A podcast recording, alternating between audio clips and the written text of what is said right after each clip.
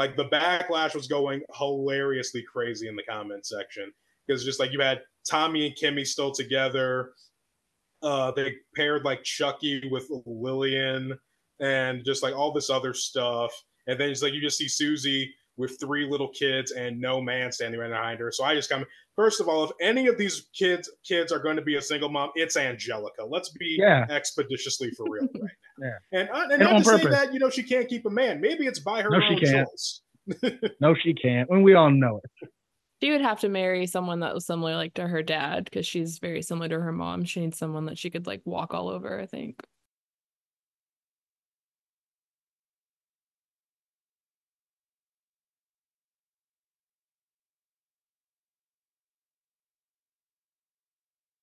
And we are live with another episode of the Keeg Talks. Today, the Keeg Talks Black Characters in Fiction, which sounds repetitive every time I do it. Uh, all characters are fiction, right? I guess. Um, but I'm your host, Dimithri Perera. We are here to talk about this. Uh, if you're watching us live, you can watch, uh, ch- watch us on twitch.tv slash the Keeg Show or youtube.com slash the Keeg Show, or maybe you're listening to the podcast wherever you get your podcast from. If you're watching us live, uh, you can see who my awesome guests are. If you can't see us live, let me introduce them because you can't see them. First, we got newcomer to the Keeg, first time guest. Um, but I'm a big fan of her horror content. We got Bri, aka Bri Hearts Horror. Bri, how you doing today? I'm good. How are you? Doing good. Um, I love your content, even though I you. get scared with horror. I feel like that's hap- that happens a lot with people who follow me. Like they want to just see me talk about horror movies, but not necessarily maybe watch them Yeah. themselves. Yeah. I'm the I'm the type I get scared really easily, so then I'll just go on Wikipedia and I'll just look up like movie plots and I'll be like, okay, so that's what happens in Nightmare on Elm Street. Cool, Mhm. You know. Yeah. And then like maybe every so often I'll watch like a clip on YouTube of like that mannequin being pulled through the window at oh the end yeah, of yeah. Nightmare. Um, so uh, I'm glad that you're on here. Um, Thank you. and I'm glad that we could uh, make today work. Mhm. Yeah, same. Uh, we also got uh Ninja Turtles fan, just uh Avatar fan, which I just found out right now. We got Johnson, aka Johnson is lovely. Johnson, what's up? I wear a lot of hats and I'm a fan of a lot of things, but I mean, yeah, Ninja Turtles is the thing that I'm most known for over on the socials. But fun fact, I actually got my start on TikTok doing Avatar The Last Airbender fan castings. Not too many people actually know that about me. So Yeah. if like if you just if you spend a solid half an hour scrolling down my page, you'll find those old videos there because I never deleted them. Yeah. Quick question: Have you thought about which Ninja Turtle is which element? Oh, I absolutely have. I'm fairly certain I've done a video about that, but I mean, uh, I said uh, Leonardo is water, Michelangelo is air, Donatello is fire, hot take, and Raphael is earth. That is a hot take. That's not what I would have. I would have thought Raph was fire. That there's actually one thing about it because like obviously there was like a, a really big thing where Raphael was kind of like playing with fire in the 2012 show, but before that, Donatello canonically could bend lightning in one of the Ninja Turtle video games from back in the day, and it was one of the coolest things that I've ever seen in any media format. Okay, all right. That's making me think a little bit, but okay. I'm gonna have to think about that one. Uh George, George was nodding his head. We got George T, GM time. What's up, man? Hey, how's it going? Thanks for having me back. Yeah, were you were you nodding your head with the with Johnson's avatar? I was a thousand thing? percent because I think if you just think of like their personalities, especially like um the hard headedness with the earth bending and like exactly. being stubborn. Raphael and Toph are the same person. yeah. Yeah. And when you think about like uh the the firebending isn't just rage, but it's also that passion and having that, you know, that inner fire, not just the rage. So you're like, okay, all right, I can get there. Yeah. And I can buy that electronics is fire, Mhm. you know? Um almost even mythologically speaking. All right. Okay. Anybody who says Mikey's not air is, is, is just a liar. I, yeah, Mikey's definitely air. yeah. Uh Bri, Air are you- surface ain't cowabunga. What what'd you say? That says surfing on air and like saying cowabunga. Oh, for sure, for sure. Bri, are you a Ninja Turtles fan? Um, I sadly have never really like watched a lot of it. Um, I know there was like a one like a movie that came out last year that I heard was really good, so I do want to check that one out, but I don't know anything past like their names to be honest, sadly. I feel like I would like it though. Yeah. I say we That's did fair. we did a whole show about that Okay. Yeah, not we too did long ago, didn't we? on yeah on the uh, uh, uh, Mutant Mayhem that came out. Um, I want to talk. Uh, I mean, the subject of this episode is just black characters in fiction, but I want to I want to rewind the clock a little bit into back uh, uh, when you guys were kids growing up. Now, I grew up in the '90s, and and and I'm just speaking from my own experience, uh, sort of on the outside looking in. Um, uh, 90s were a little bit different 2000s were a little bit different um but w- were there shows that stood out to you guys uh either shows or characters like growing up that really spoke to you uh, on that level Um, I know for me this isn't horror related, but I loved um Sister you don't have Sister. to stick you don't have to stick to horror. Okay. Um, you do you Okay, yeah. Uh Sister Sister was like a huge one for Mm. me. Um like Love because I, a lot of people when I was younger said I looked similar to Tia and Tamara, which I don't necessarily agree with. I think we just both are light skin and have curly hair, but it was kind of cool because I did feel like I saw someone similar looking to me on television. So I loved that show and I loved those characters so much. I was rewatching clips from that earlier, and shout outs to Jackée Harry because she Mhm. she carried that, that show Yes. for Oh the longest time. Yes, I loved that character so much too. i remember i remember sister sister um and marcus Mm. classic next door neighbor trope with sitcoms george is a big sitcom person And their brother was in um my uh in Smart Guy. You know, Oh so yeah. that, that that that that whole family was was representing. And honestly, when you said uh sister sister, like it unlocked like a whole category of show because like I had written down like all these examples of like black characters in my childhood, and like that whole genre of shows that I don't want to. It felt like we're specifically marketed to black kids. Like, Mhm. you know what I mean? Like, like you watch Sister, Sister, you're like, that's for us. You watch Smart Oh, Guy, you're like, that's but my brother and me, cousin Skeeter. Like, there were all these shows, um, but at the same time, I feel like, uh, and I know negatives a little bit later on, but it felt like those were different than I want to say like Gen Pop shows. Like, like if you're watching My Brother and Me, you're you're you're a black kid. And that's that's for you and the language that they use.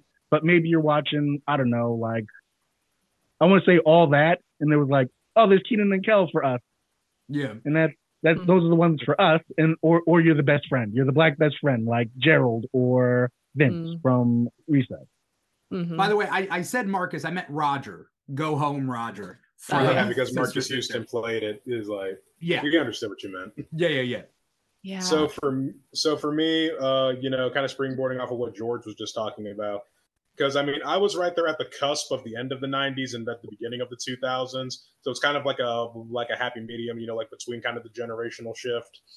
And for me, it was one of those things where I look back at like a, a lot of those characters, like Keenan and Kel, who were a huge influence on me, and you know, just how like they really kind of shaped the comedy duo landscape because you know without them there's no drake and josh there's no zach and cody in terms of that mm-hmm. style of television show so to kind of kind of bounce off of what george was talking about there's like yes those were the black shows but they were really like they were really kind of testing the waters and really you know like laying down the foundation work for you know what would go on to fortunately or unfortunately depending on which way you think about it be you know the bigger more successful shows uh, was like later down the road in terms of you know figuring out what worked and what didn't. I was also a big fan of obviously you know Living Single. I actually just finished re- rewatching that show uh, a couple of years ago, and just falling in love with those characters all over again was fantastic. I'm going to stick to just this one section of this show's universe from a different world. It was a spinoff of the Cosby Show. We don't really need to get into that say like the you know like like the original show or you know anything like in regards to that but that universe is like with those characters being focused on black education going to college and you know just entering the next step of that transition period between you know adolescence into full blown adulthood. Some of the best characters I've ever seen. And uh, yeah, Cree Summer was in that show too. For a lot of people, don't remember that. Cree Summers was in everything. Like like the list of people that I was ma- making, I was like, I, I just put everything Cree Summers because Absolutely. it was everywhere. Cree Summers did a lot of voices. Uh, George, Mhm. what were the what were like what are some characters that Cree Summers did? Well, she did like Susie from uh, Rugrats. She also did, I think her name was Miranda on As Told by Ginger. Oh yeah, yeah, You- yeah. Yeah, she she she did a lot of them. She was also, and the reason I brought her up, she was also Freddie on A Different World, one of my childhood crushes. By the way, she Can't did a lot of them. Like I'd have, five from Codename Kids Next yeah, Door. yeah, number five. Yeah, she she she did a whole lot. Um, one of the other things uh, Yep. was um, so so and and I forget your name is John Johnson. Johnson. Sorry, sorry, I'm, I apologize. So um, he had brought up like you know more you know grown up shows um like like Living Single and things like Different World, and especially as a kid, uh, as a black male kid, there were a lot of uh, characters on TV like it was I'll say rare to see like a black man in like a very strong position, and so they really stuck out like Geordi La Forge or like Eugene from uh, the show The Practice was like a very strong black man who like domineered like he uh, I I just remember him sticking out because it was his intellect. Like he was better than everybody else. And it, it wasn't because he was like gang dealer. It wasn't because he yeah he was big and he could have hurt people but he didn't. Use use the law he used his brain and Dule Hill from West Wing you know characters like that where they weren't the stereotype but they were still very strong and also John Stewart ob- obviously John Stewart the Green Lantern Yeah, it's funny that you say John Stewart because there's John Stewart Green Lantern, and then there's also Daily Show with Jon Stewart. um, Very funny Yeah. anecdote. Straight up, no lie. I swear to God, me and my wife had a three to five minute conversation about John Stewart, and we were talking about different John Stewart. That's. That's amazing. And, we, and we're just having this really casual conversation, and we're driving, and we're talking about how much influence he had on the medium and how much of a groundbreaker he was. and, and, and and we were going on and on, and I was like, yeah, yeah. And a lot of people like they talk about his predecessor a lot, but I really thought he paved the way. And I said something about like African American, and my wife was like,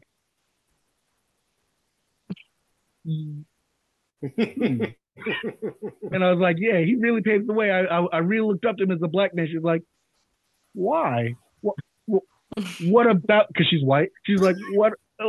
like she's trying to broach this subject and be like, is there some sort of connection between black people and John Stewart that I don't get? And I was like, yeah. And uh, I, it, it, but it wasn't until I said he wasn't invented till 1970 something, and a lot of people don't get that. She was like, "What do you mean by invented? Like, do you mean born?" And I was like, "You can look at it that way. He's the first black Green Lantern." And she's like, "Hold up." that that people don't talk about that when it when it comes to interracial relationships. People don't talk about the fact that you guys could be talking about two different John Stewarts. You know, Yeah. and that's a big hurdle for interracial relationships. There's there's like these little cultural things of like, I'm like, "What the f is a pierogi?" She's like, "What?" Yeah, I I don't even know. I can't even. What is a pierogi? She says she's told me lots of times. It goes out of my brain every single time. I think it's the white people dumpling, but I don't know. Oh, okay. What? Yeah. Yeah, I don't know. Okay. I think it's Um, made out of potatoes. I'm gonna get canceled for saying that. um we had i mean we we mentioned uh uh uh you know the cosby show in a different world and and whatnot um there's two 90s shows that stand out to me personally is family matters and fresh prince of course. um do you guys have strong feelings about either or I have strong feelings about both. Mm-hmm. And uh actually, no, go ahead, Bri. You were about to say Oh, something? Um, I've never fully seen Family Matters, but Fresh Prince, yeah, absolutely. I mean, I feel like that show is just beloved by everyone, regardless of like your race. Like, I think it's just one of those shows that just everyone can find something that they like about it. And so, yeah, I mean, I love that show. Yeah, springboarding off of that, it definitely Yeah. transcended, you know, being, you know, that one black show to, you know, being, you know, just one of those, just like beloved, just like classic, this is one of those beloved classics in general. And I mean, it's really crazy to think about when you specifically said, uh, Dimithri, between Family Matters and like in The Fresh Prince, because I mean, it's just like between Will Smith, the character, and, you know, Steve Urkel, those were probably, you know, like the two biggest is like there was a, like a definite cultural shift in terms of perceptions of black people on between what cool and what funny could be in terms of watching those two guys on TV. And it's like you know we got to give hats off to both Will and Jaleel White in terms of what they really were, like, were doing back then because they were both trailblazers. Yeah. And I was I was gonna say too, I watched this like multi-part documentary about sitcoms because I also really like sitcoms and the history of them. And Oh. I remember in it they were talking about like Carlton kind of being maybe one of the early like black nerd type of characters and how he wasn't just like, you know, maybe a stereotype of what people thought black guys were supposed to be like.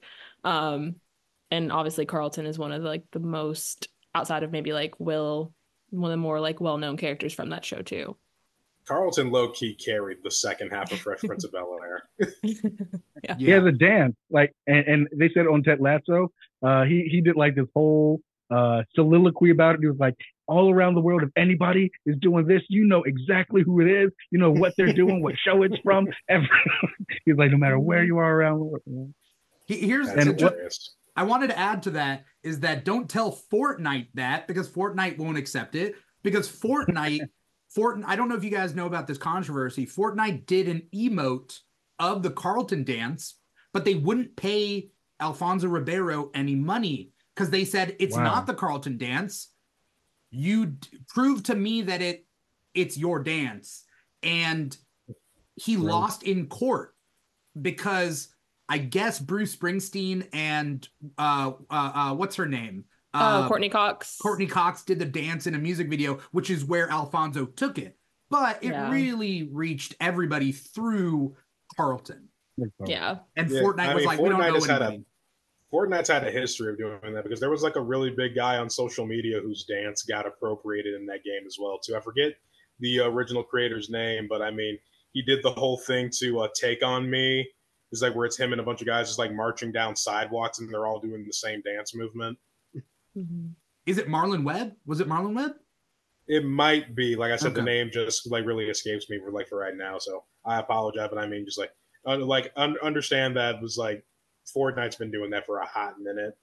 And Fortnite takes a lot from black culture and they don't pay the right people. Like the Milly Rock, like all those dance moves, and they're like, nah, you don't own it. That's what corporations do. Yeah. one of the things one of the things I wanted to bring up though about like Family Matters and uh, Fresh Prince that I noticed that they did. Um, and earlier I brought up like how there's like this whole categories of those shows where like they're like black shows, and it's it was one of the few shows where like if somebody was like, oh, Family Matters, people wouldn't think it's a black show. How I I always make this joke or say this thing like if there's two black characters and they're not related, like people like, oh, that's a black show if there are two characters, black characters on there, and it was a shock when Winston and Coach were on the same show and was a black show because, and I, I also make the joke that's why they had to get them both off because it started becoming a black show. That's you know there.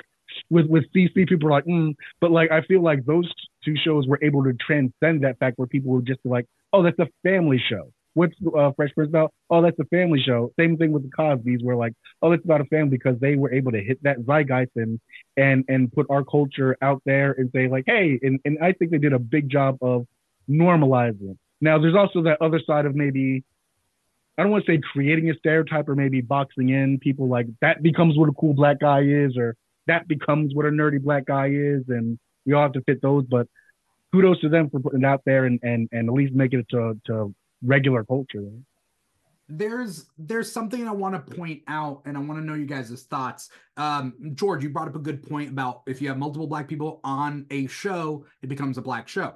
But there's also this added thing of what I call maybe there's a better name for this the Flintstone vitamin theory, which is what I have. So Flintstones vitamins, when they first came out, um, like each vitamin was a different character and it was different shapes, right?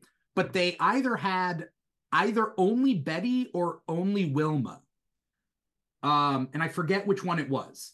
Um, and I'm trying to like find the information on it, but they only allowed Betty or Wilma, one or the other, because they looked too similar. You can have I think I get Dino. what you're getting at. Dino's a dinosaur shape.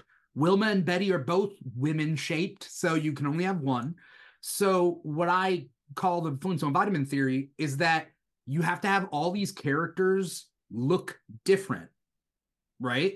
On a show when you're creating a whole cast. Problem is, uh, mainstream America uh, considers like every white person to look different, but considers every black character to look the same. So you can have like all those like guy brunette guys that are on American Horror Story that all look the same, but they're different enough that they can all be on the show. But when you have two black characters, they look the same. So you can only have one vitamin. That's why Big Bang Theory only has Raj. Yeah. That's why Big Bang Theory has Raj. They don't have a black guy because if they had a black guy, also they'd be like, whoa, whoa. Too much. We have all these very different white guys. You're like, I But- can I can also imagine certain parts, certain people in America being like, so where in Africa is India? And in fact, Yeah, yeah. I, I think it was, I think it was last year I made a video about Raj on Big Bang Theory and not liking him. And I think you remember, Dimithri, it was like a whole nasty thing. And I think it was actually you that, I, and you could correct me if I'm wrong. I think it was you that commented was like, because I think I said something like, oh, I don't like that. Or, you know, they could have at least had like a black character in passing or something like that. And I think it was you that was like, I'm kind of glad they don't have a black character because they would be horribly racist to him the same way that they are to Raj. And we could see Howard making fried chicken jokes you know, or like like gang violence jokes. They we're like, well, maybe we don't need that. Maybe we don't need that in Big Bang Theory. Big Bang Theory could not tackle race whatsoever. Um, and I don't know whether they'd be making fried chicken jokes with a black character. They would do something wrong. But I there there's a weird way that the cultural zeitgeist deals with different racial groups and how they make fun or how they're allowed to make fun publicly. Raj I'm sure was if a we look- bag. I'm sure if we look back at enough Big Bang Theory episodes, we'd find at, at least one episode of one of those characters uh, disguising themselves in an overdone 70s afro, which is like, you know, the epitome of, you know, making fun of black people's features Yeah. without, you know, like immediately pointing it to skin color or be something else that's physical. yeah. Um, with that Flintstone vitamin theory, uh, I want to uh, transition to character archetypes because when it comes to uh, when we bring up Carlton and Urkel, what I think works really well with the characters is the 90s really started to be like, well, the only way we can expand our view on all the different types of characters uh, that that can be represented um you you have to have like the the full like the fresh prince and the family matters to completely expand what we think of let's just say black characters right so like carlton and urkel are two completely different nerds and they're not confused with each other you guys get what i i I don't know what, whether i'm saying that correctly but like only through the over like the saturation can we explore all these different types otherwise there's a jock, there's a nerd, and they all like are very one note. But like Yeah. in the 90s, we kind of started to see more of a expansion on that. Someone has to break down the door so everybody else can run in before they close it. Yeah. exactly. Exactly. In fact, you know what's funny? Um, I made I made a video on uh, Hey Arnold, and I'll talk about like where they would be in the future. And I said Gerald would be like you know uh, um, you know a rep uh, publicity manager for like podcasts or something like that. And somebody was like, well, what about athleticism? Like you know being an athlete because you know he he does athleticism and stuff like that. And I was like, I liked that on Hey Arnold. Like yeah, Gerald was seen to be a good athlete, but the more prominent thing was him being a figure to me. And I want to put them in, in in that box of like separating him from Vince LaSalle from from Recess. You know, where Vince was like that was his identity, and that, that that's what Vince is good at. But Gerald at least got two things where he was like, yeah, I'm, yeah, I can I can make the ball swish, but also poetry and being able to um, storytell. Was that Yeah, Gerald's it's thing? really crazy. You,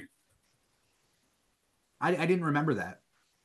Yeah, he was he was the storyteller. Whenever there was like a kid that they needed to tell a story about, like Sid would intro would give him the intro, and then he'd be like, "The story of the stoop kid" or "The story of the pigeon man." Like that was also his thing. Yeah. they borrowed a lot of beats from like kind of like those black exploitation films with how they would always like let me rap to you real quick because you know Yeah. Hey Arnold was kind of set in an urban environment like that. That was a really cool point, and bouncing off of that, that also you how you were talking about how that commenter said that about Gerald to you. That made me think about that viral post that happened where somebody drew the Rugrats like 20 years later, like into adulthood. And there was this whole thing that happened. There was a lot of controversy about it because out of all the Rugrats, they freaking drew Susie Carmichael as a single black mother, and it was just like it was it was absolutely insane. It was like like the backlash was going hilariously crazy in the comment section because just like you had Tommy and Kimmy still together. Uh, they paired like Chucky with Lillian and just like all this other stuff. And then it's like you just see Susie with three little kids and no man standing right behind her. So I just come first of all, if any of these kids kids are going to be a single mom, it's Angelica. Let's be Yeah. expeditiously for real right now. Yeah. And, uh, and, And not on to say that you know she can't keep a man. Maybe it's by her No, she own can't. choice. No, she can't. And we all know it. She would have to marry someone that was similar like to her dad because she's very similar to her mom. She needs someone that she could like walk all over, I think. Yeah. Um, Bri, question for you: Were there any like black women characters like growing up that like really stood out to you? Um, I was thinking too while we were talking about um well I was talking about sister sister, but even like Right. because I was born in 94, so I kind of was obviously younger in the late 90s. And so I think I can't remember when Sister Sister came out, but I would watch like reruns mostly. But growing up, I also really loved that So Raven. Um, because well, for a couple of reasons. I love that show because the cast obviously was majority black and it was kind of funny because it was like an inverse of how it usually is with like there was like a token white friend instead of like the token black friend with like Chelsea. Um and I also appreciated that they had a whole episode about racism um and had the the white character also trying to understand like cuz obviously she can't relate to her black friends what it's like. Um and along with that too because I was like a big Disney Channel kid, I also loved the Proud Family and how that was again also a very predominantly black show um and so like those two shows i think especially like when i was around like six seven eight whenever they were on were very important to me and like i gravitated towards them for sure Yeah. Um, That's So Raven was super funny. hmm And like my sister and I would always be my sister would do this like freeze frame like looking into the future Uh. and I would pretend like I was the camera and I would like do like a 180 and then go into her eye. hmm It would just be like the funniest thing. Uh Raven-Symoné was really good in that. Um and I wish she did more comedy and like got more roles. Uh Mhm. just like I wish wish Jaleel White got more roles after Steve Urkel. I think Jaleel White I mean and, and, Raven obviously are great comedic minds. I thought Jaleel White is like was one of the best comedic minds and could have done so much more. Like he I don't know. Am I allowed to ask a question or bring a question up?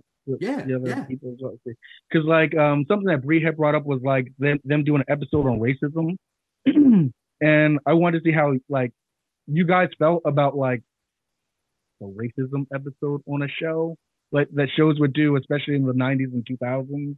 Because to me, I feel like they were very hit and miss, where either it would be like th- th- there was no in between. Either it's like yes are you guys taking notes? That that's how it be, or it's one of those eye roll like that's not what it looks like. No white kid's gonna walk up and like kick over your chair just because you're black. you know, Mhm. Like they would they, they would have certain episodes where like maybe there's a very very overt white kid who like you're like, well, we're not really facing at at ten years I'm not facing Klan level racism, but you know there there are types of discrimination. So I don't I don't know how you guys feel about like the, the very special episodes that they would have, i or even now. I feel like well, just thinking about the That's a Raven one because I have recently been rewatching that show again, so like that one's kind of fresher in my mind. I do feel like that episode, I mean, it's very like, I think, what's the word? Like, very like hand holding you through it, but it's also for kids. So, like, it makes sense. But I do think that that episode, because it is just focused on like that very real racism that does exist when you're trying to get a job and they just, you know, they can't. They can't outright say they're not hiring you because you're of your race, but like that's what happens in the episode um, of that so Raven with the racist um, store manager or whatever. But uh, I do feel like that episode because I did rewatch it not that long ago. Like I do feel like it has aged pretty well, um, and it doesn't feel like just too far off from like the realism of a situation like that, in my opinion. Um, I but I do think that like if I went back and rewatched some sitcom episodes and like special episodes, that a lot of them, or not a lot of them, but some of them just I think they probably tried, but I think it also has yeah. a lot to do with who's behind, like the who's writing mm-hmm. the episode too. Like yes, yes. if it's a racism episode about like racism towards black people, if a white person's writing it, like obviously they can't really experience something like that. So it may not come across as genuine as if like a black person wrote an episode like that. Yeah. And if I could springboard off of that, uh, going off of what Bri said, who's in the writer's room is a very big, important key factor into that and also it's just going back to what you said earlier george about how you know sometimes things can be maybe portrayed a little over the top. I feel like that sometimes is done intentionally because of how often gaslighting plays into you know kind of letting like the racism get played off for like a laugh or you know not be taken as seriously.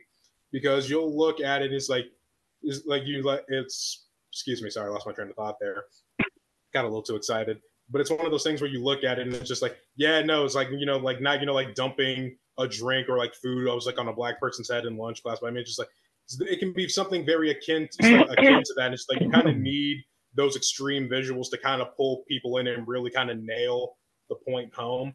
But for me, the one that always stands out to me that I always go back to because I always see viral clips of it is the Static Shock episode from its first season mm.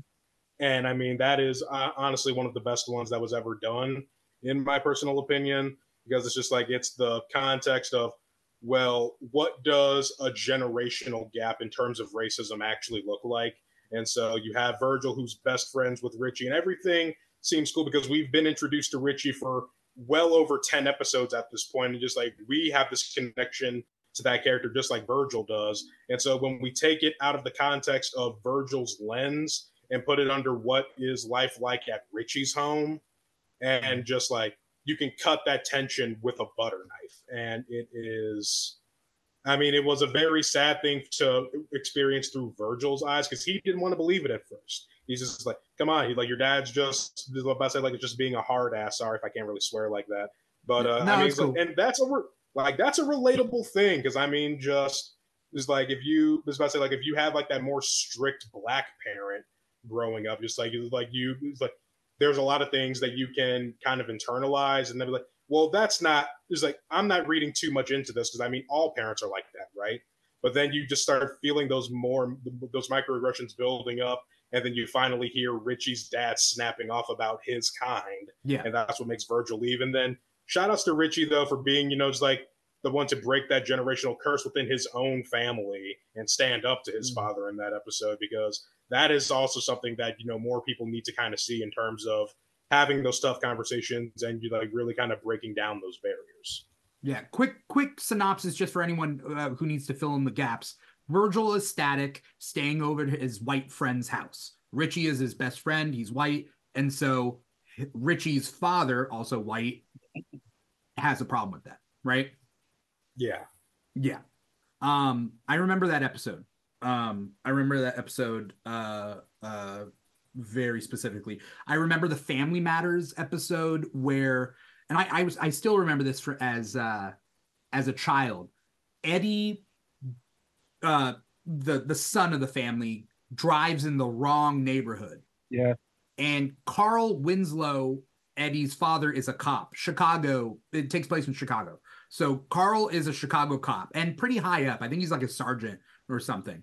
And mm-hmm. uh, two white cops, one who's like a veteran white cop, and the other one is a, a, a young new rookie, uh, pull Eddie over for being in the wrong neighborhood. and they uh they arrest him, I think. And so They Carl harass him and they cuff him. Yeah. And so Carl at first is like, what did you do? Because Eddie also had like Eddie made mistakes. Nothing It's Eddie. bad. Eddie was not bad. Um, and Eddie goes on later and becomes a cop. But um uh Carl really can't wrap his mind around like this bad cop.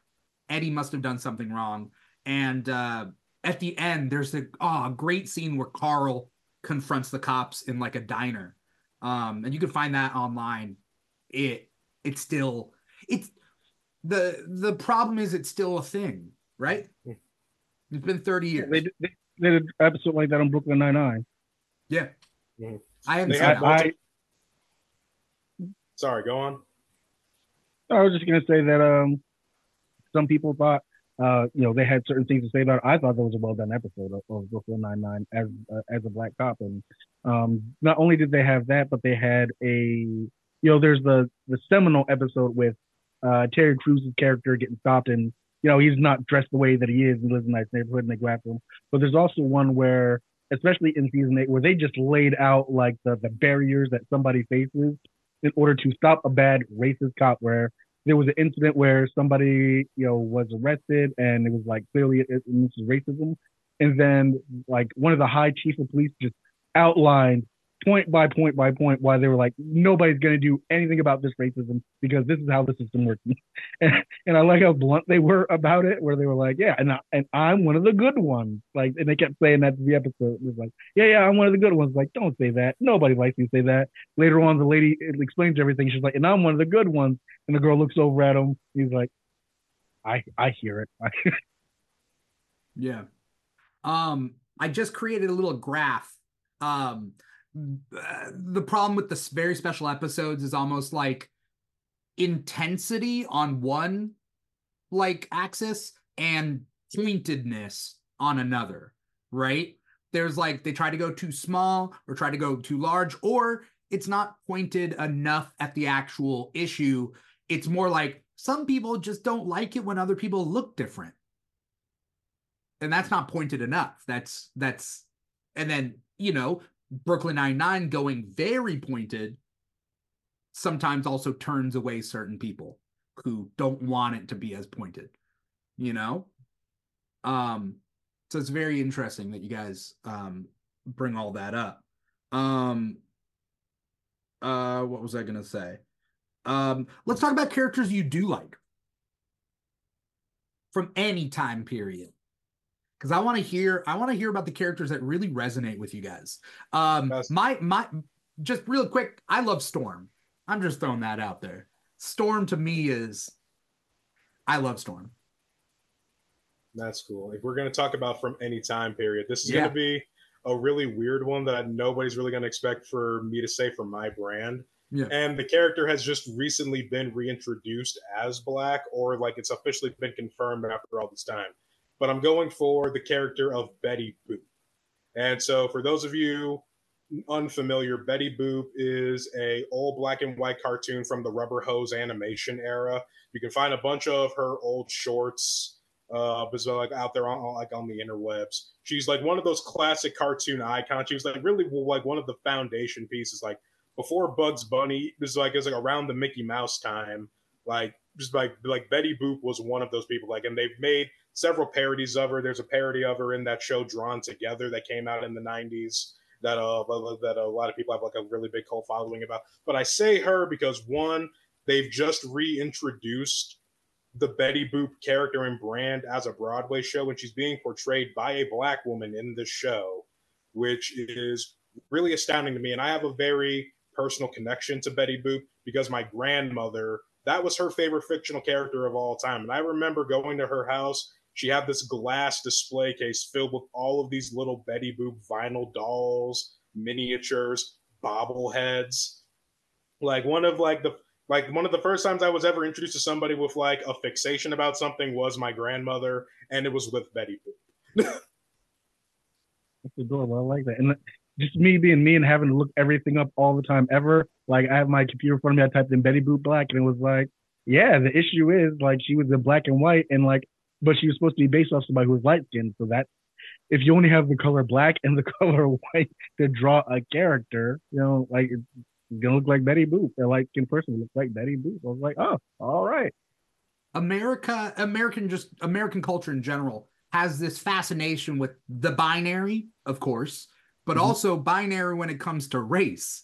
And it, it, it's it's uh, generally speaking, for the longest time, it's like there were two races in America, white and black, and like that's it. And even when you take colorism into account, like how light can you get before it becomes white? You know, uh, and things are way more complicated back then, but they didn't address it. But then they're addressing the complications now, and we see that because Johnson. I thought you were going to bring up April O'Neil. Oh, I mean, April O'Neil is definitely also up there. Please don't get me wrong. Really, honestly, I can say April O'Neil and the Teenage Mutant Ninja Turtles because they are canonically black in the Power Rangers crossover. Shout outs to Dan Mora and all of those guys. But yeah, I mean, so trying to choose my words wisely here. So it was never affirmed by Eastman or Laird if April was supposed to be, was about to say a black woman in the original Mirage comics. That's a all we know is that it was potentially adapted. It was like April's design was essentially based off of Kevin Eastman's wife at the time, who I believe was biracial. I still can't get confirmation on that. I remember reading that somewhere, but that article has mysteriously disappeared every time I try to go back and fact check myself when I say that. But I mean, watching the evolution of April O'Neil throughout the years and how we hit 2018 and there's this drastic change to her character design and rise of the TMNT, and subsequently now her immediate next interpretation in Mutant Mayhem slash Tales of the Teenage Mutant Ninja Turtles, and we've seemed to have gone for what you know what most people will just call you know just like the woke check or the diversity check.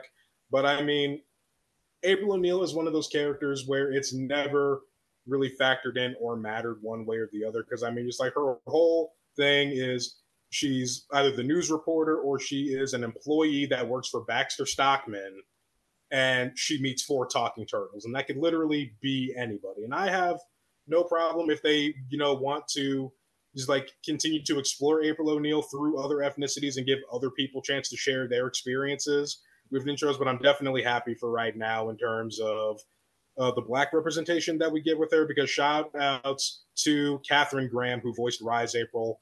Uh, honestly, a top two interpretation and not two in my opinion.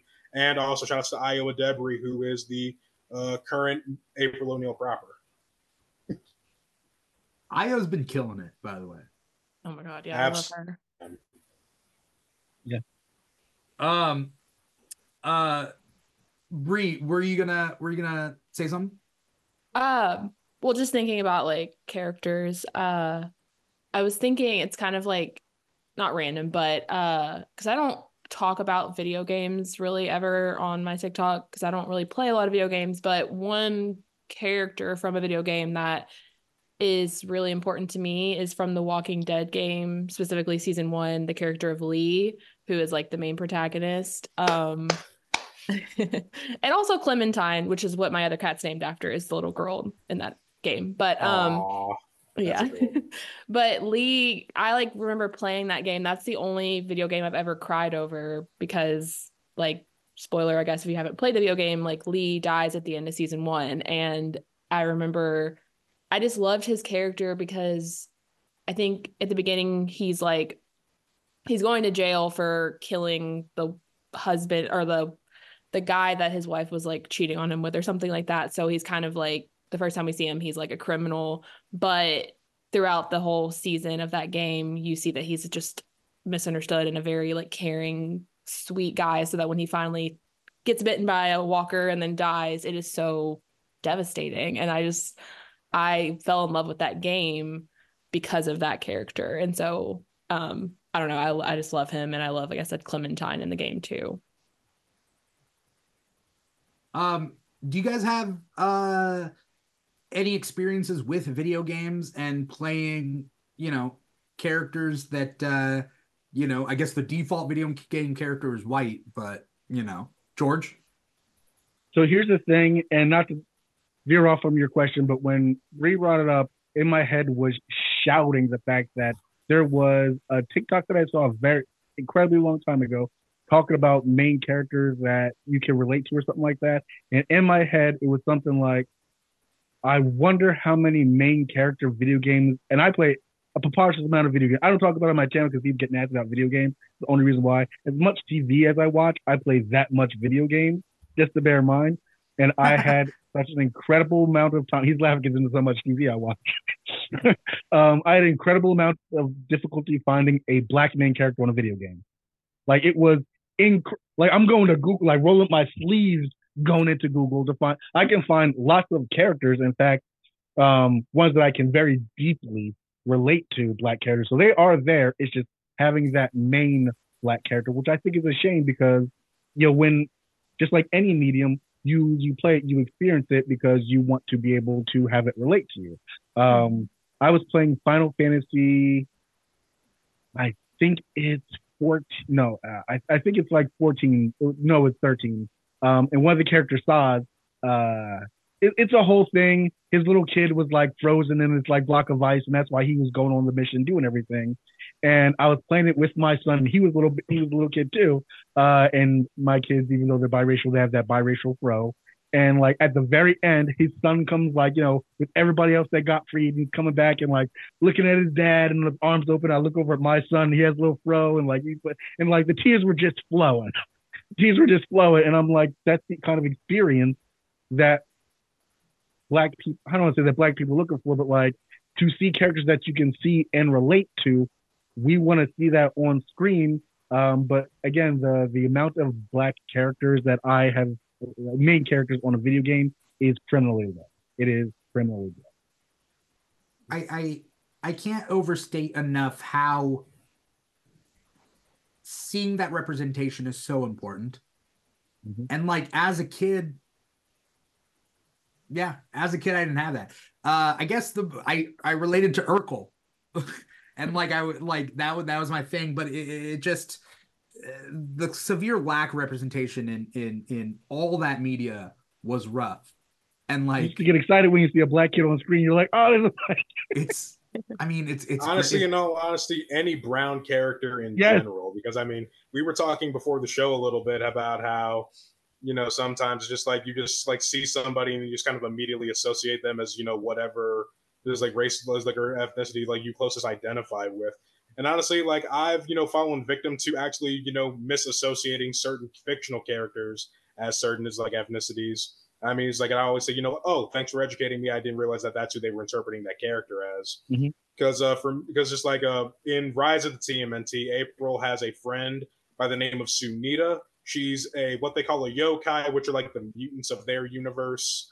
But uh, mm-hmm. she is, is like when she puts on her disguise, she gives off the image of of an Indian woman. But I was like, I just saw you know another like dark skinned teenage girl, and I immediately assumed she was black.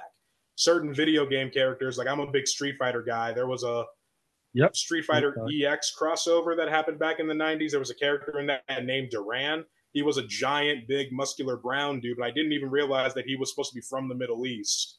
Just like because I just like I just saw he was like a big brown guy, and I just assumed he was black there as well and you know just sometimes you know like that token spot you know they'll swap it out now from the token black friend for like the token indian friend we've seen that you know before in representation not as you know prevalent is like or as popular that we would like to see in like the big bang theories or you know a little bit better in you know shows like phineas and ferb with Baljeet and yeah so which is still used as an online online slur. Like I remember when I popped in on TikTok like back uh, 2020, 2021, people would pop in and just comment Baljeet and be like, "Oh, wow," okay. you know, that's great. It's just it's the it's the weirdest thing, but it sucks because the creator of Phineas Ferb, like somebody asked him about that, like, why did you make Baljeet like this, blah blah blah, and he's like, I didn't mean anything by that, and I think it's like it's a combination of a couple of different things, but also like people will take whatever and make it bad if that's their intent to make it bad, even if it's a good oh, yeah. character, you know? I say, were any of you guys on TikTok during the whole Night Skins incident? What's the Night? Oh, with the moon or whatever. It was like something with the moon. Tony Weaver uh, Jr. Like somebody like tweeted something and they were referring to black people as night skins, And so he took that and was like, "Night skins is way too cool of a name to be used as a slur. And then so black people for like the next month on TikTok were just like repurposing it, making memes about it. They were establishing lore. That was I one of the remember. better moments, like circa uh, 2022 TikTok. Yeah. Unforgettable moment.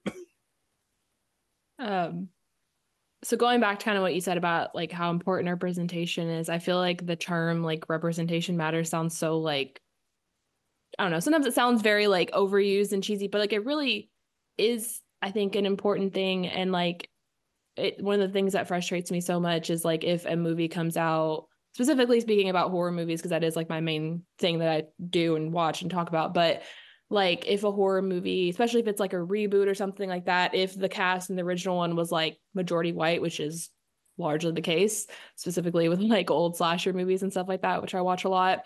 If the reboot cast is more diverse, whether that's black, Asian, you know, brown, gay, whatever, all of a sudden it's oh, this is just woke for some for like a major, not majority, but like a chunk of people.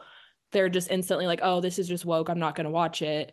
When really it's like, it people there are fans of horror specifically that have gone through decades of horror movies and don't see themselves on screen. So it is nice when you do see someone like my favorite franchise is Scream, but that franchise up until recently has been largely white. I still love the movies, but whenever Scream 5 introduced Mindy and Chad, the twins, um, I specifically like I loved Mindy because I felt like she first of all loves horror movies. She looks similar to me or I look similar to her and she's in my favorite franchise and so she automatically became one of my top characters because I was like, "Oh, this is like seeing myself in a Scream movie."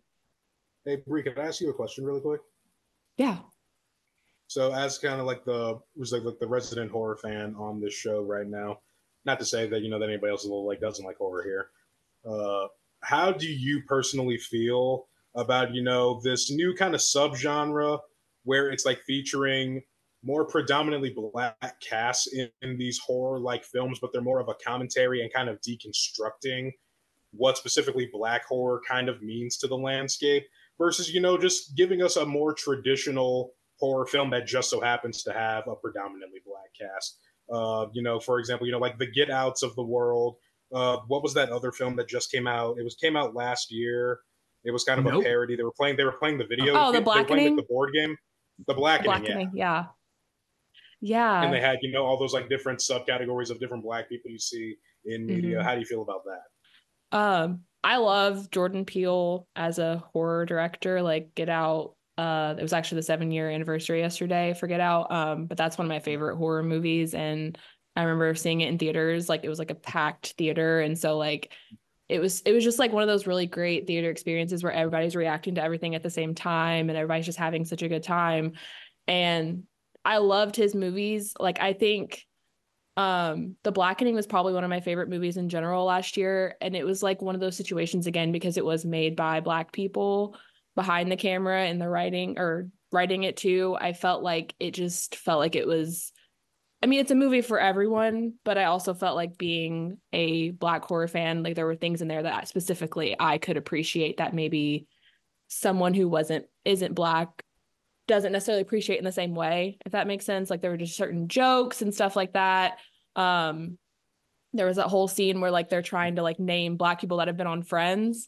And Uh-huh. as someone who does like friends it still was like a hilarious joke because like there's not a lot of diversity on that show. And it was just something like i don't know i just was able to connect with that and my mom and i we watched it together too and she loved friends but she also thought that part was funny because it's true and again it was just like i think you can tell the difference between a predominantly black horror film that is made by black people versus a horror film that has black people in it that's written by someone who's not black yeah, now I want to know awesome. you I thought totally that we were on break there. there.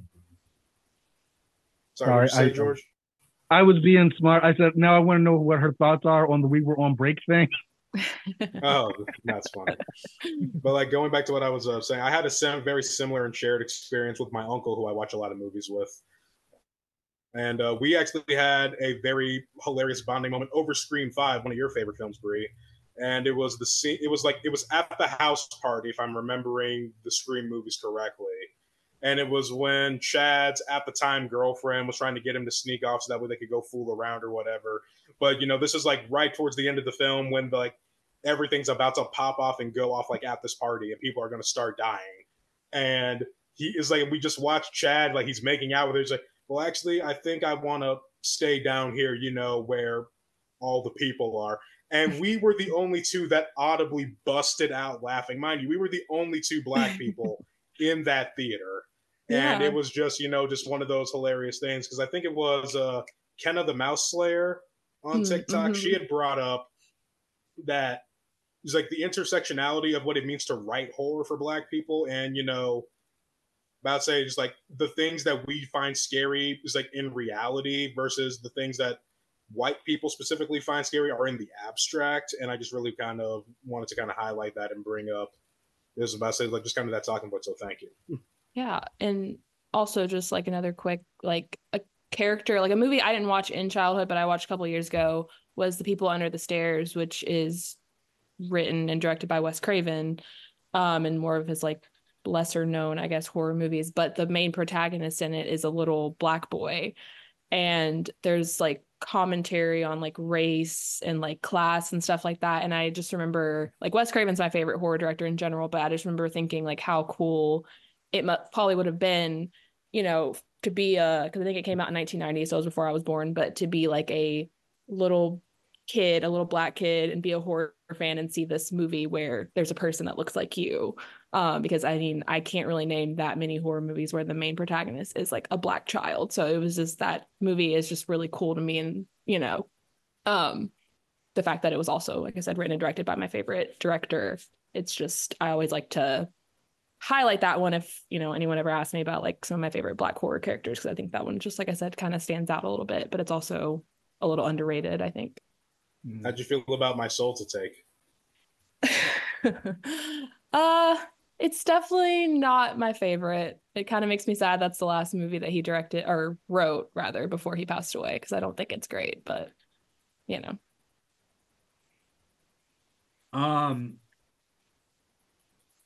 how do you guys feel about the idea that that uh they used to perpetuate, essentially saying like representation isn't needed because we can just have all white casts because everyone can identify everyone can identify with white people, but not everyone can identify with black characters.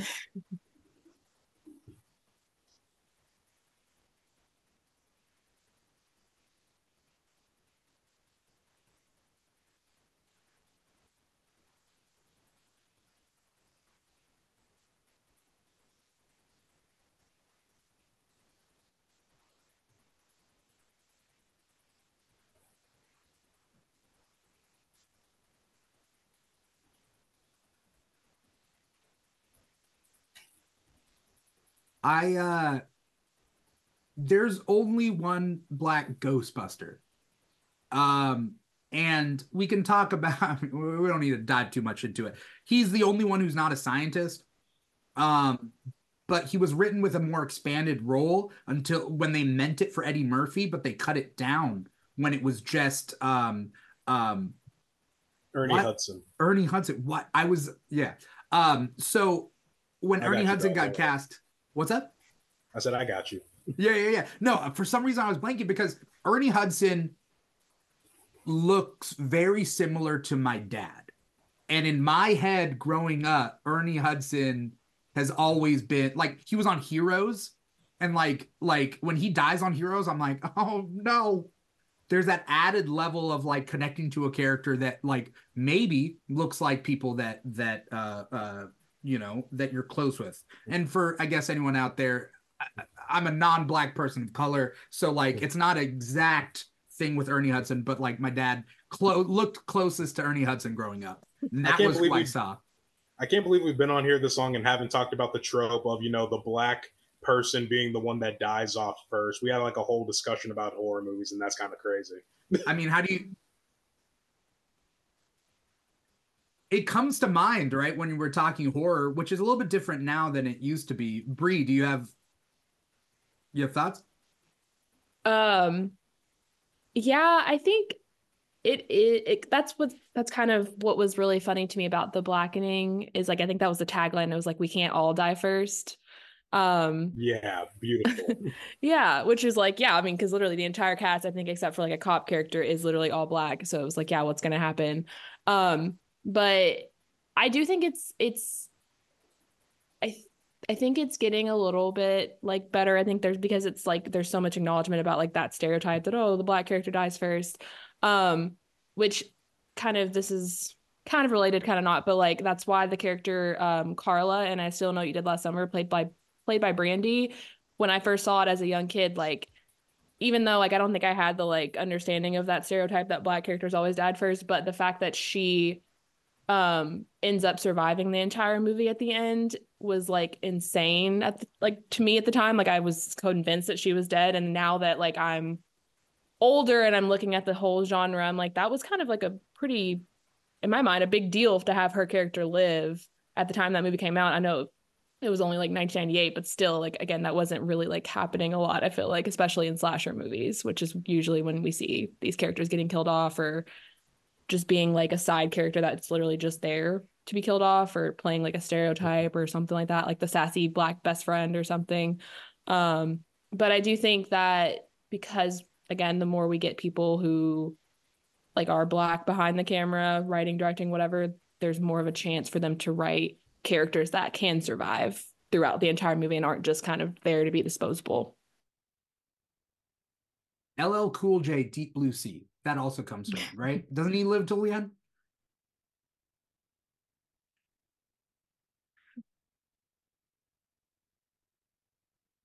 It's been a while.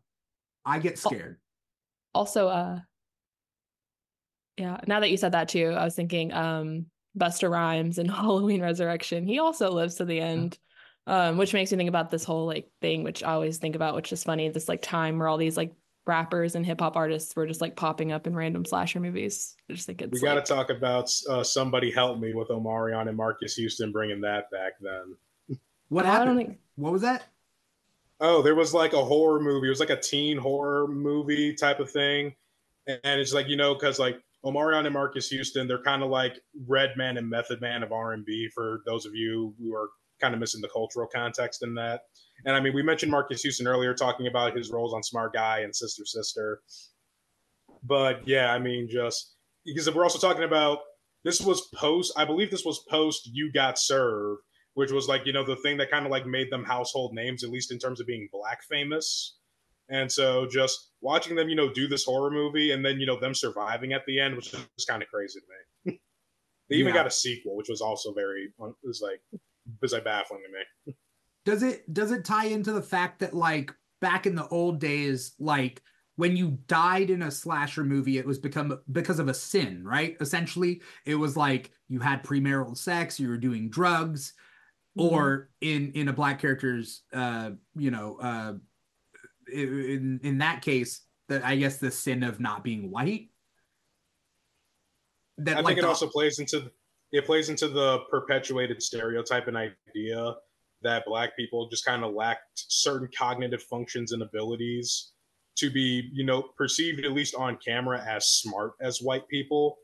So it's just like you already have he's like you already have like the physical prowess and advantage in terms of you know maybe natural born athleticism or just better uh, well not better just good genetics from your was like own family. And so they got to kind of nerf you in terms of making you not as smart. Yeah.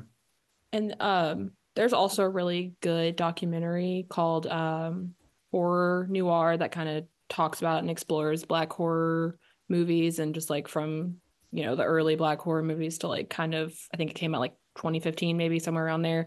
Um, so I don't know. I always like to recommend that one if you kind of want to know more about specifically black horror, um, because I think it's just really interesting and it kind of touches on like how things have changed and but also how there's still like space, obviously, to improve. Could you say the title again, please? Yeah, it's horror noir. I th- think it might be streaming on like Shudder, which is like the horror movie app, but it might be somewhere else too. But yeah, it's it's really good and interesting. Oh, horror noir, history of black horror. Mm-hmm. Okay. All right. Um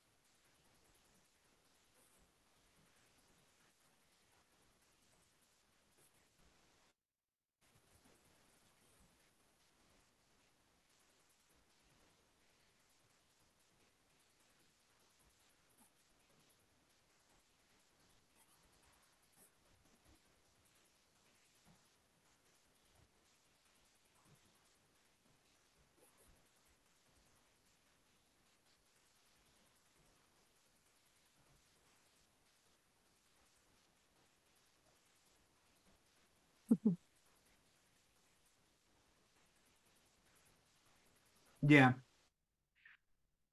I I think hmm. No, I got nothing. I'm with you. um No, no, no. Uh okay. Are there let's let's let's hit something um that I wanted to talk about and that's um race swapping where where people get very upset when you take a character in a reboot and you make them a different race than what was originally written. Um, when they make Jimmy Olsen black, suddenly there are a million Jimmy Olsen fans out of the blue. Who would have known? You know. Um, uh, let, let's start there. Um, you guys have any uh recent examples of race swapping? I know Johnson specifically like April O'Neil and you know the argument of whether it was race swapping or not or what was originally intended or not and you know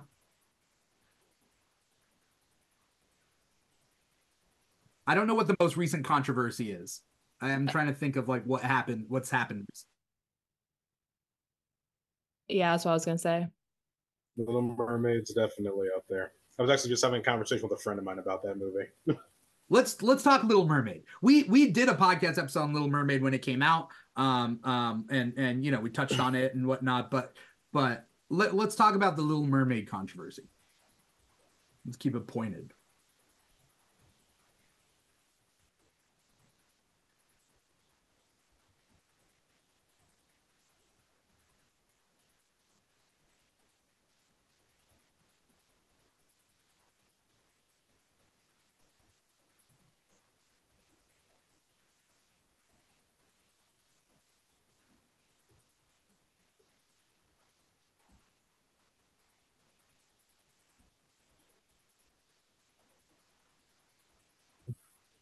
Mm. Yeah, I was gonna say it also kind I'm... of. Oh, sorry. No, please. I was gonna say it also kind of reminded me back when uh, Spider-Man: Homecoming came out and they cast Zendaya as MJ, and people kind of lost their mind over that because she wasn't a white girl with red hair, and even though they were like her name's Michelle, like it's not the exact same character, but people still like were so upset by it. I mean, let's get it out of the way. I she mean, is she is Mary Jane she's just not called Mary Jane, but like right. she's a Mary Jane variant, right? Like she mm-hmm. is, she's Michelle Jones. I hope there's, I hope they don't do like MC, like in the MCU, suddenly a white Mary Jane shows up and he's in love, and it's like, I hope they don't do that. I don't think they would, but still.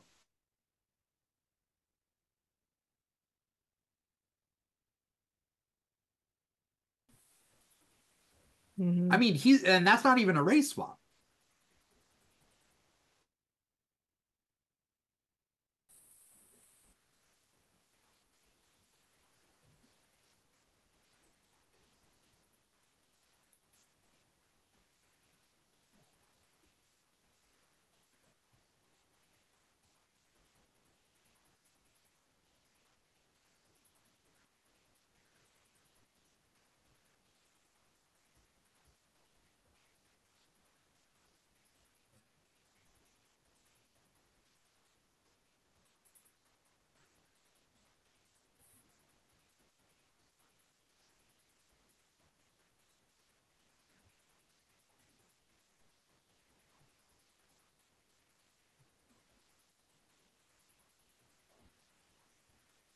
Yeah. People people don't realize people point out like, "Oh, why can't more superheroes be like Miles?" Like we all love Miles, but what people don't realize is like I was reading comics back when Miles was introduced in Ultimate Spider-Man. Peter died. Peter Parker died in Ultimate Spider-Man and then Miles took on the mantle. People hated Miles. People like the amount of love Miles has now is the amount of hate Miles had back then. Like it completely switched. For what?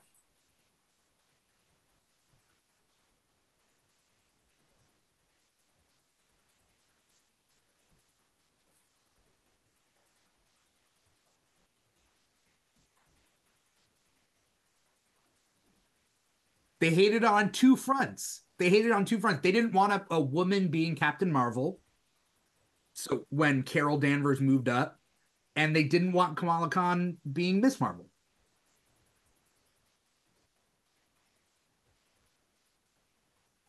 Hmm. That that's the thing about Captain Marvel himself, the original Captain Marvel Marvel. Marvel didn't have any fans. That's why they they killed him in like the 70s.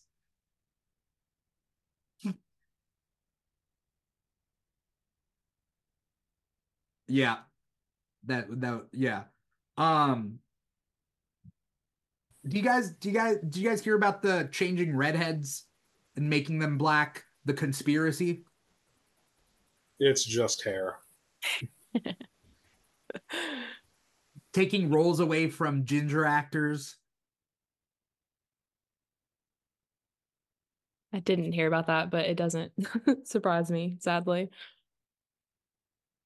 there's a whole conspiracy like to like why are all the race swapped characters ginger characters that are then changed to black um i do think there might be a social like a sociological nuance to it but not the way like the conspiracy is is that like essentially black actors are taking ginger roles and where's the representation in that I uh that reminds me of like a joke I saw though a while on Twitter ago and it was like basically talking kind of similar about that and they were like calm down like redheads you still have Chucky as your representation and I always think about that. I'll say the doll or Chucky Finster. yeah. yeah, that's true. oh Hey, double yeah dose, which chucky were you wins. talking about Bri I was talking about, you know, the horror one, of course. oh but yeah, I, I, mean thinking that's chucky true. finster Chucky Finster, yeah, that's also a good one. Yeah. Um. um. that like that sounds hilarious. Yeah. Uh, I mean, people don't also point out the fact that like how many actors dye their hair red. White Exactly. actors like stealing the roles of gingers. Exactly. Just like let's take a look at you know every single let's say like German, Dutch, French, or English actor that's you know portraying you know about to say like these Irish people or these like Scottish people just like that mm-hmm. traditionally have about to say just like these just like redheaded features. Yeah. Yeah.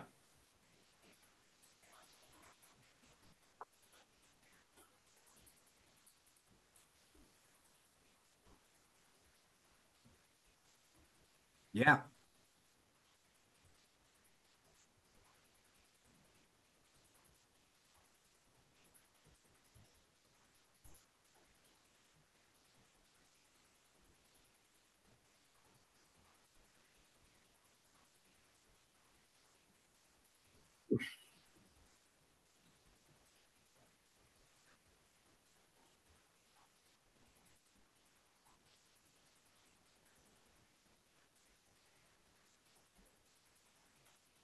Yeah. Yeah. Um do you guys have favorite black uh superheroes? I mean, Static is definitely up there for me. Rubber Band Man is also up there for me. I mean, this is pretty much just going to be me kind of glazing the entire Milestone universe. Yeah. Uh, was about to say like with that, I say you know like like not trying to like really show DC favoritism like that, but I mean those were the characters that really like I saw first in terms of like motion uh media, animation, and movies. It's like we've been talking about John Stewart literally this entire show, and I mean like being introduced to John Stewart as the Green Lantern, like I was so confused as a child when I got to the comics. I thought that Hal Jordan was black. And some it's like, and people were just when people kept telling me Hal Jordan is like, oh, why did they change his name to John Stewart in the Justice League cartoon? That seems really weird. And then I actually picked up a Justice League comic book where I'm like, oh, there's like an entire corps, and then there's several people with this title and mantle. yeah. Yeah, I am not like a super big superhero person. I love Spider-Man though. I've loved Spider-Man since like the Tobey Maguire movies. Um, so honestly, I'd probably say like Miles Morales. I love both of the um what are they called? The cartoon, the movies that the animated movies yeah. that came out. Yeah, Spider-Verse. Yeah, I Yeah, love both of those and I love that character, which is why like I don't know, when I saw people getting really mad about he's not really Spider-Man, I was just like I don't understand like he is Spider-Man, but again, like you know, it is obviously something to do with white supremacy more than anything else when it comes to stuff like that, but yeah. Yeah.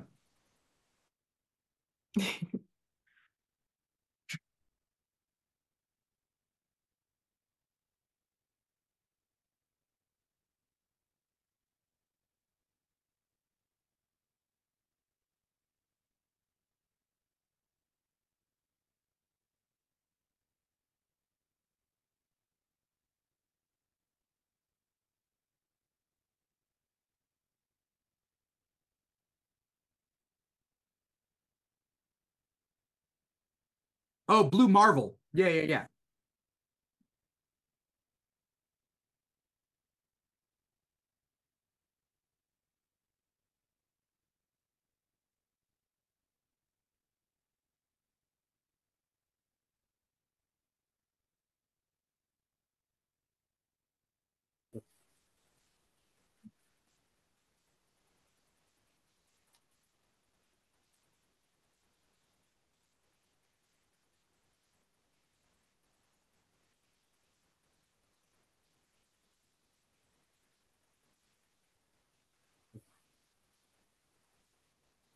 Yeah.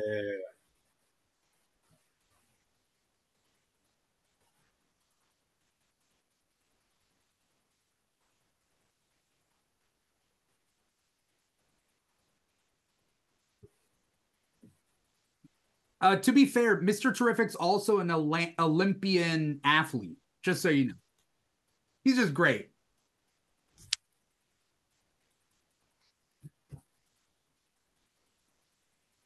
Yeah. He's gonna Something be else- he's gonna be in Superman Legacy coming up. Yeah.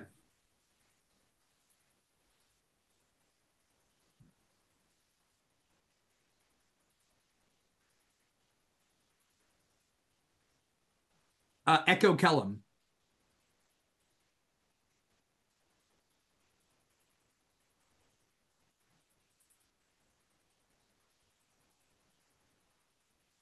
Did you ever see the sitcom with him and Dakota Johnson and Nate? What was it called? It was uh it was two it was two names. It was like blah blah blah and blah blah about the brother and sister. Yeah. Um I once saw a panel with with with the Arrow cast and somebody uh asked Echo they're like, "Hey, how do you how do you braid your hair so quick between like your your your your your secret identity form and your Mr. Terrific form?" And he was just joking. He was like, "I just hit up Kid Flash to to, to run in, do my hair and run out." He's like, "Oh, okay, cool." I thought it was funny. Ben and Kate. That's right. Um,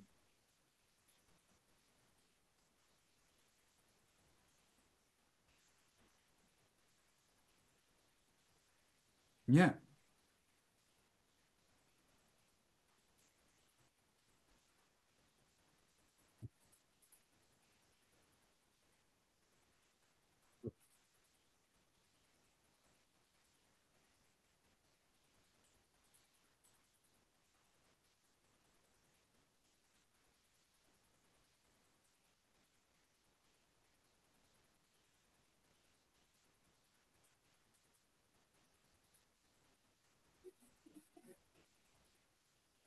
Yeah.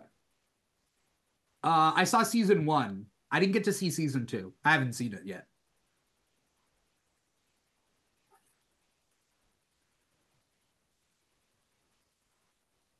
Yeah. Um, are there are there really current like any anything current right now that's that's out that you guys uh that really resonate with you guys? Like George was saying, Grand Crew, even though it got canceled. That sucks. Uh, I, yeah. Last year, I was a really big fan of the. Uh, I can't remember if it was last year or the year before because wow, what is time? But of uh, the Gran Turismo movie, since we were also talking about black video game characters earlier, I mean, the Gran Turismo video game is historically just a racing franchise, like a driving simulator. But I mean, the entire plot around was set around this black racer who plays the video game and then gets picked up by this company as a publicity stunt to actually race in a Grand Prix. And I, I this is I promise you, the concept of it sounds really ridiculous, but this is one of the best video game adaptation films really of the last 10 years. Because it's just like it starts off, you know, very as expected, kind of B tier, just like, but then it gets really real, really freaking quickly, and just like the immersion of all the driving scenes blew my mind. mm. I I skipped it. I I, I saw the. I highly recommend like, that eh. you spin the block on it, dude. Okay. Go back and watch Gran Turismo. all right. You will not be disappointed. Okay. All right. Um, one thing last year, it's kind of like it's not like full horror. It's like I would say like horror adjacent, but uh, it was like a limited series. I think it was on Amazon Prime. Swarm. Um, it was like co. How was that? It was good. I loved it actually a lot. I want to rewatch it again, but it was co-created, I think, by Donald Glover, who of course did like Atlanta, which I also love that show.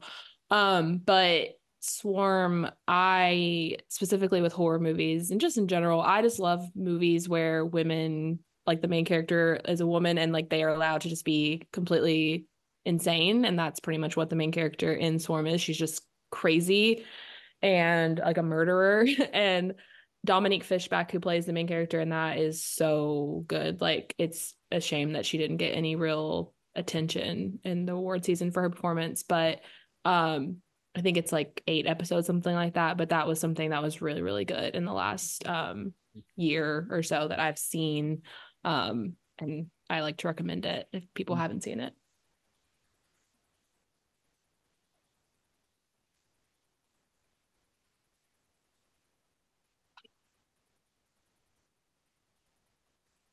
Yeah, I know exactly what you're talking about, but like I haven't watched any of it yet. But I have seen the merchandise for it, and I want to grab some of the black characters.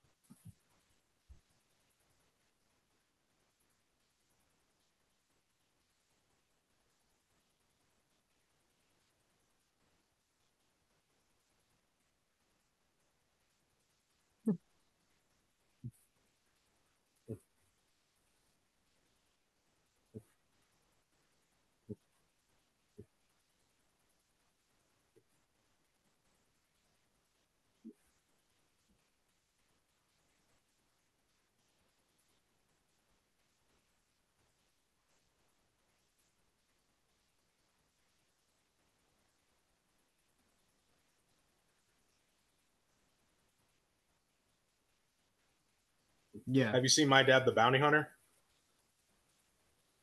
it's an animated series on Netflix. I don't know if it got picked up after its first season or not.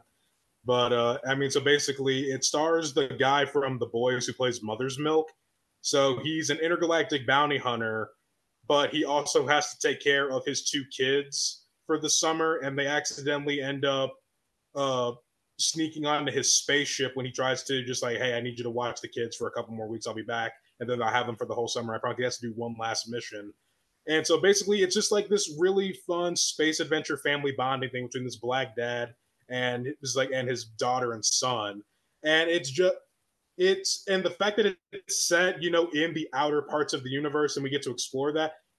There was such this breath of fresh air in terms of there's like these kids allowing themselves to be kids because there is no all right, we need to have this conversation about how you as a black child need to act in public. We're on a freaking planet where there's cyclopses and people breathing fire and spitting acid. And so it's just like but say like so like these kids just got to be kids and they didn't have to be black kids in that show and it's a very it was a surprising delight and i highly recommend it for anybody who hasn't watched it Hmm. Have you guys watched Atlanta? Yeah, yeah I Did love you guys Atlanta. finish it? I fell It- off i got to get back into it It it ended wild. Like Yeah, that final season where they would just do little short films as episodes. hmm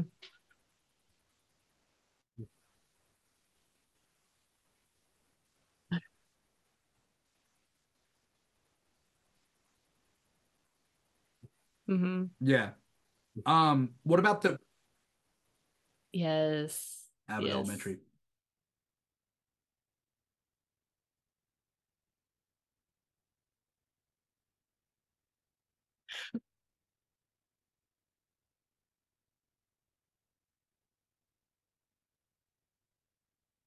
Yeah. Yeah, I agree. I think it's just something that's just like it because I think it, it just appeals to a lot of people. Like they can relate to it, and also like all the characters, even though there are more than one or two black characters, they're all so different, and they're not really like any specific stereotype. Like they're very different from each other, which I think is cool too. Yeah. I think the only way to really showcase how different characters are, let's just say black characters, and then through black characters, black people in general, right? Uh, uh, let's just say non-white people in the broader scope, because white representation has been there since however long. Um, is having like all these characters you have to like increase the volume of the characters out in media to be able to show like how each one is different um winston and coach are two different characters in new girl i was afraid they were going to make them the same when i watched like episode two when they switched them and i'm glad that they weren't. They weren't sure what to do with winston. Yeah. Because that's happened before right? That's happened before when they recast a character i mean I don't know if Terrence Howard, Don Cheadle counts, but like, like it's the same character, but like, what Don That's Cheadle says, he's like, he's like, it's me, get over it, right? Doesn't he say like that? I mean, that's literally that's literally what happened in terms of how Don Cheadle actually went about getting that role, because there was an executive named named Ike, Ike Perlmutter, and they were doing that whole thing where it was just like they brought it up to him like in the board meetings, just like it's like it's like, well, what what's the what what is it going to matter? Like no one's going to be able to tell the difference. Ike Ike was an asshole, and I'm glad he's gone um, from Marvel. Um, he was the one who said that Black Panther wouldn't sell, that Captain Marvel and Black Panther wouldn't sell. Black Panther was a phenomenon. Uh, um, and that's all. I mean, yeah.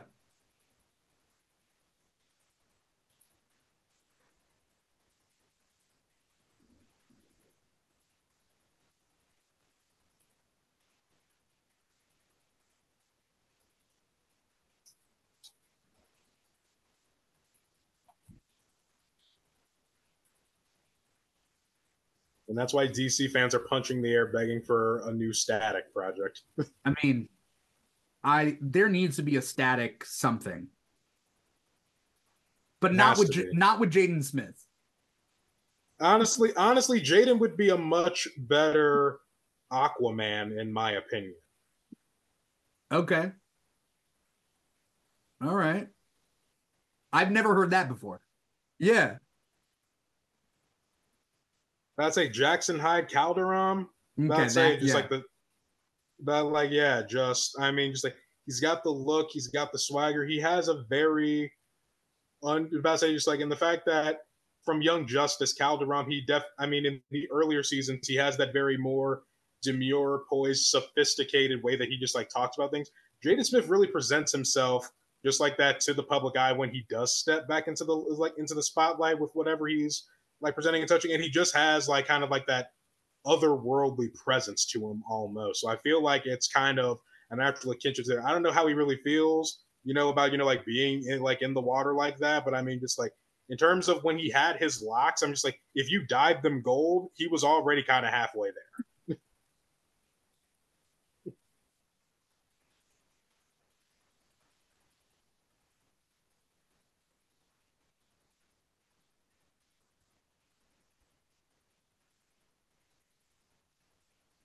John Stewart?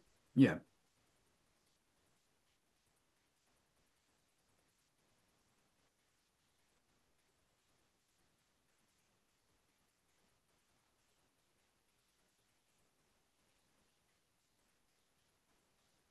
Yeah.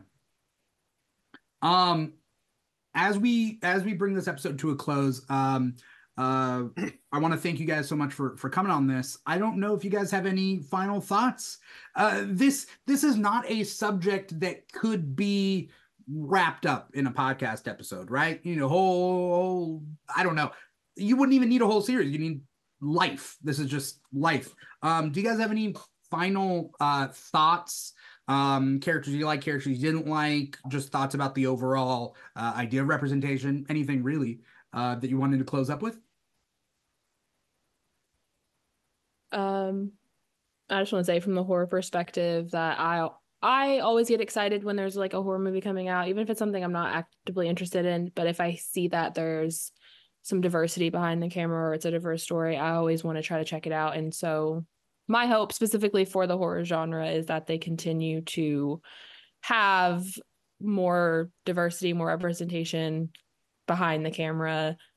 You know, I mean, like I said, I'm that's why I love Jordan Peele, and I think he's doing really great work right now within the horror genre, and I hope that continues. But I also hope other people are able to get opportunities too to tell different stories, um, because you know it's just nice to see different perspectives, and you know, again, I think it is. I don't want to say better, but it is more of an authentic experience if something is written by the person that has experienced these things and has lived in that cer- or has existed in that community if that makes sense. Yeah. Anyone else?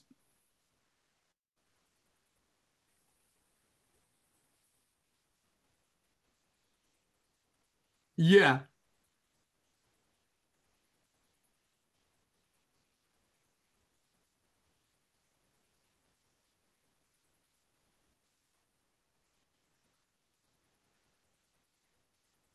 Oh, Klingons. Oh, yeah, yeah, yeah. It's weird. I think Klingons were like originally Russian, uh, like like uh, um allegories. Like each of those other races were like like China. I think was Romulans. I don't know. Anyway, the point. Yeah, yeah. Yeah.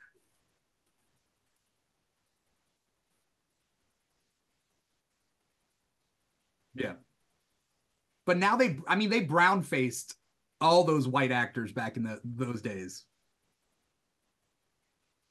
Um Skeeter from Doug. Yeah. I thought you were gonna say cousin Skeeter because I loved cousin Skeeter, but he's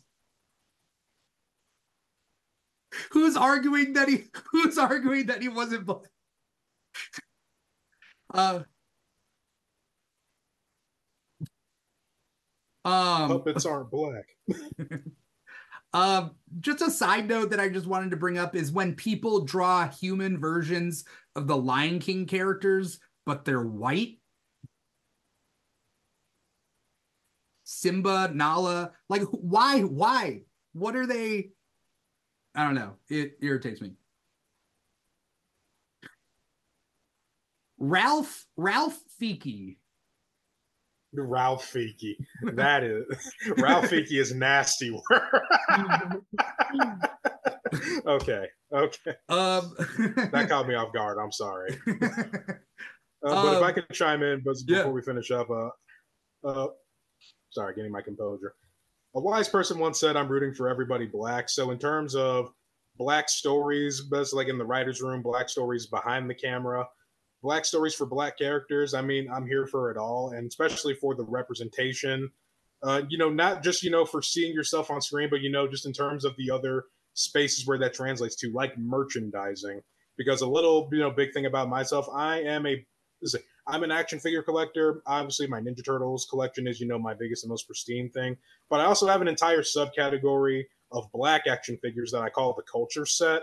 And it's gotten to the point where it's just like I'm running out of certain black characters because they just haven't been making them. So I had to take the liberty of making them myself. Like this is a custom Samuel L. Jackson from the film Coach Carter because this is one of my favorite films that he starred in. That And it's so like cool. I painted this using a Nick Fury body. That's cool. So it's just like, yeah, if you go, go back and Google it, and it's just like, this is a Mace Windu head from a Star Wars figure. And then, yeah, that. So that's what I do in my free time. That's cool. if if Thank you. yeah, I never thought I would ever see a Coach Carter action figure. Now, now you have. And you can check it out on my Instagram page at Johnson Collects because that's what I do. Awesome. Awesome. Cool.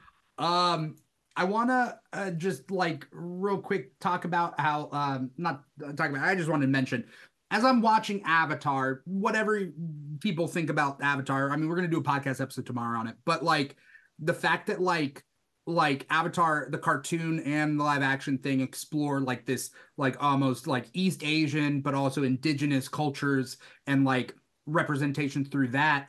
I like the idea of just stories moving away from a European medieval times. That's just a thing. Like I'm tired of knights in shining armor. Like there's all that. Like Shogun is coming out. There's Avatar. There's also the animated series Iwaju, which takes place in a futuristic Lagos, Nigeria.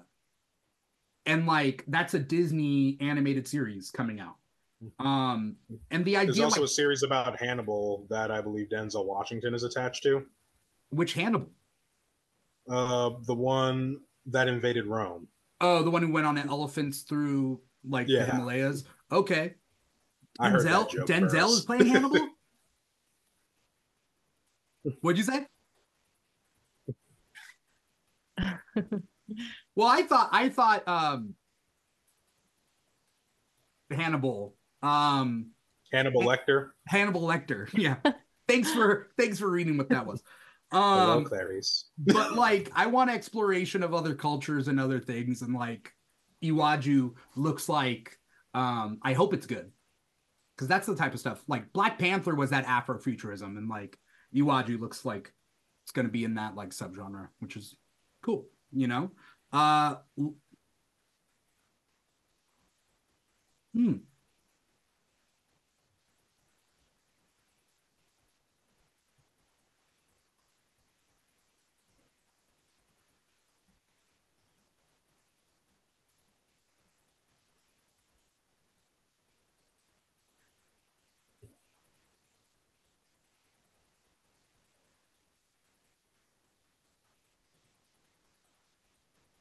What's the what's the show with Schmidt and Cedric the Entertainer?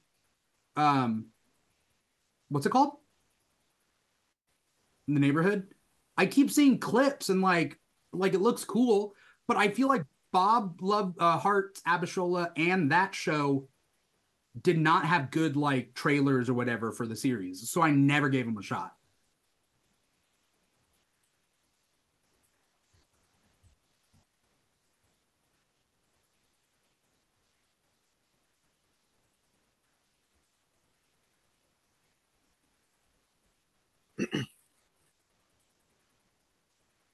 Okay. Okay. Cool, cool, cool. Um, I want to thank all three of you so much for coming out uh, on this episode uh, and, and, talking with me and talking to others about um, um, your experiences, your thoughts, your opinions. Before we get going, where can people find you? What do you got coming up? Do you have anything to plug? Right now is the time. Johnson, you want to go first? Sure. I mean, you can find me at all social media at Johnson is lovely. Like I said, I also have a secondary Instagram page called Johnson Collects. I do a lot of stuff, you know, around Black History Month where I show off the culture set, which is my black action figure collection. Um, that's it. I'm also a, mus- a part-time musician, full-time creator. So it's just like also just check out the YouTube channel. I got a bunch of fun stuff. Just like checking out there. And you know, all my music's on Spotify, so I'd really appreciate that. Links, you know, in my bio if you go to any of my pages. awesome, awesome. You do too much, man. That's like I, I, I got to get to the money, bro. yeah, I get it. I get it. Uh, George, where can we find you? What do you got coming up? Anything you want to plug?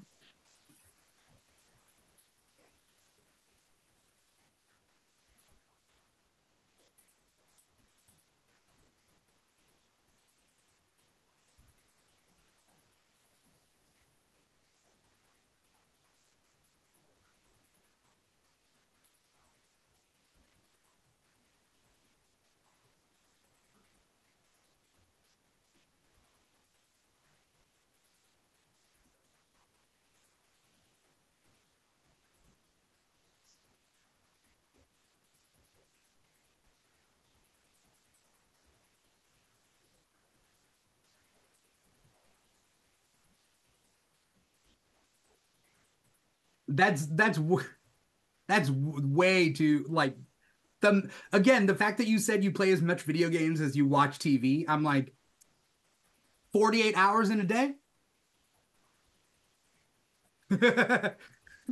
okay.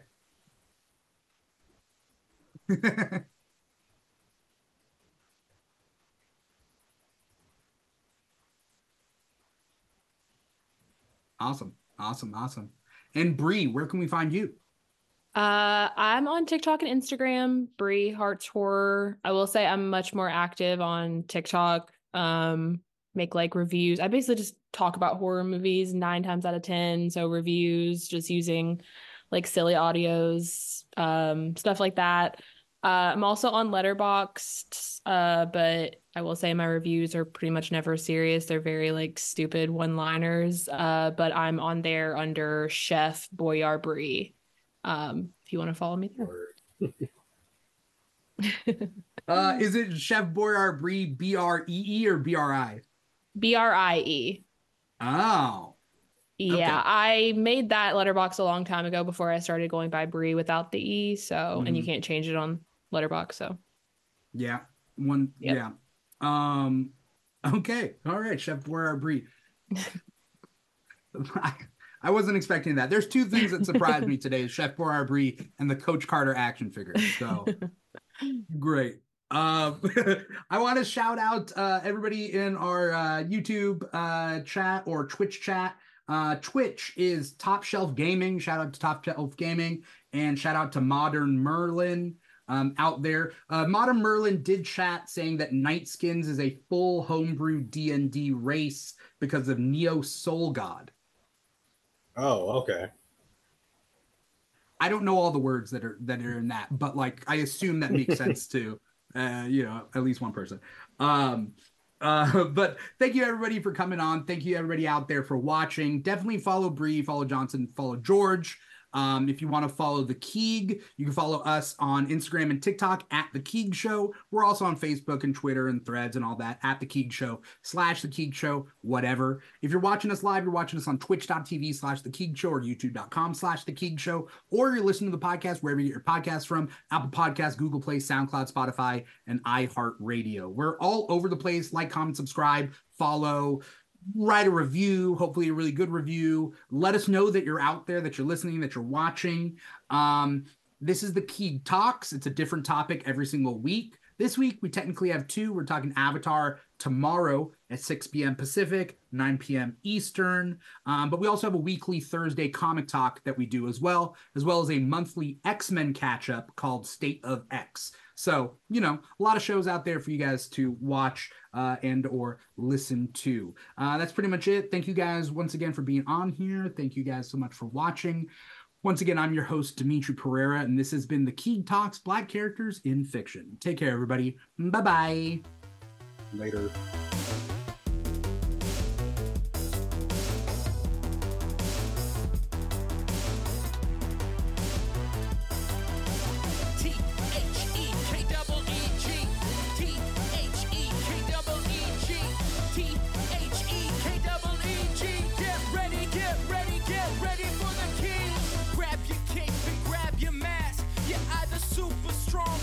Super fast. Gotta beat the boss and get the loot. Cause it's the king.